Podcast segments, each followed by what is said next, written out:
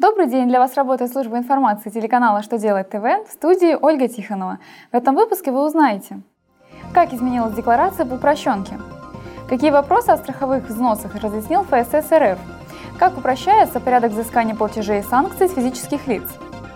Итак, о самом главном по порядку –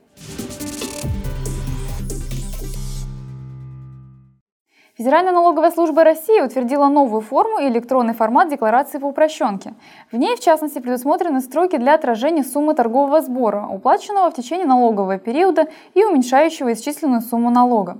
А для впервые зарегистрированных индивидуальных предпринимателей предусмотрена возможность отражения налога, рассчитанного с применением нулевой ставки. Отчитываться по новой форме налогоплательщики, применяющие упрощенку, будут обязаны по итогам 2016 года. При этом приказ ФНС, утверждавший прежнюю форму декларации по упрощенной системе налогообложения, признан утратившим силу.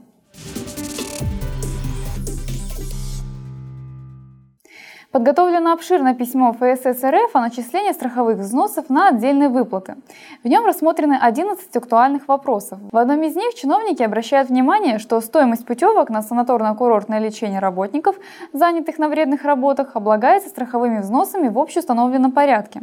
В другом, что с оплаты отпуска сверхежегодного оплачиваемого для санаторно-курортного лечения сотруднику, получившему производственную травму, взносы начислять не нужно. Также, помимо всего прочего, в письме говорится, что суммы компенсации, выплачиваемые работнику за использование транспортного средства, управляемого по доверенности, облагаются страховыми взносами в общеустановленном порядке.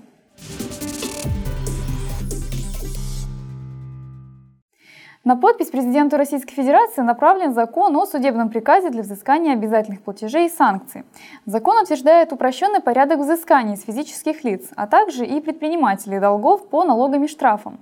С этой целью в КоАП РФ введено понятие судебного приказа, документа о взыскании обязательных платежей и санкций, который сможет выносить мировой судья единолично.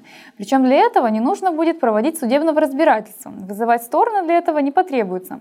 Судебный приказ будет выноситься в течение пяти дней со дня поступления заявления от взыскателя. После подписания судебного приказа его направят взыскателю, а должнику вручат его копию в течение трех дней. В случае, если должник не согласен, то он вправе в течение 20 дней представить свои возражения и обратиться в суд.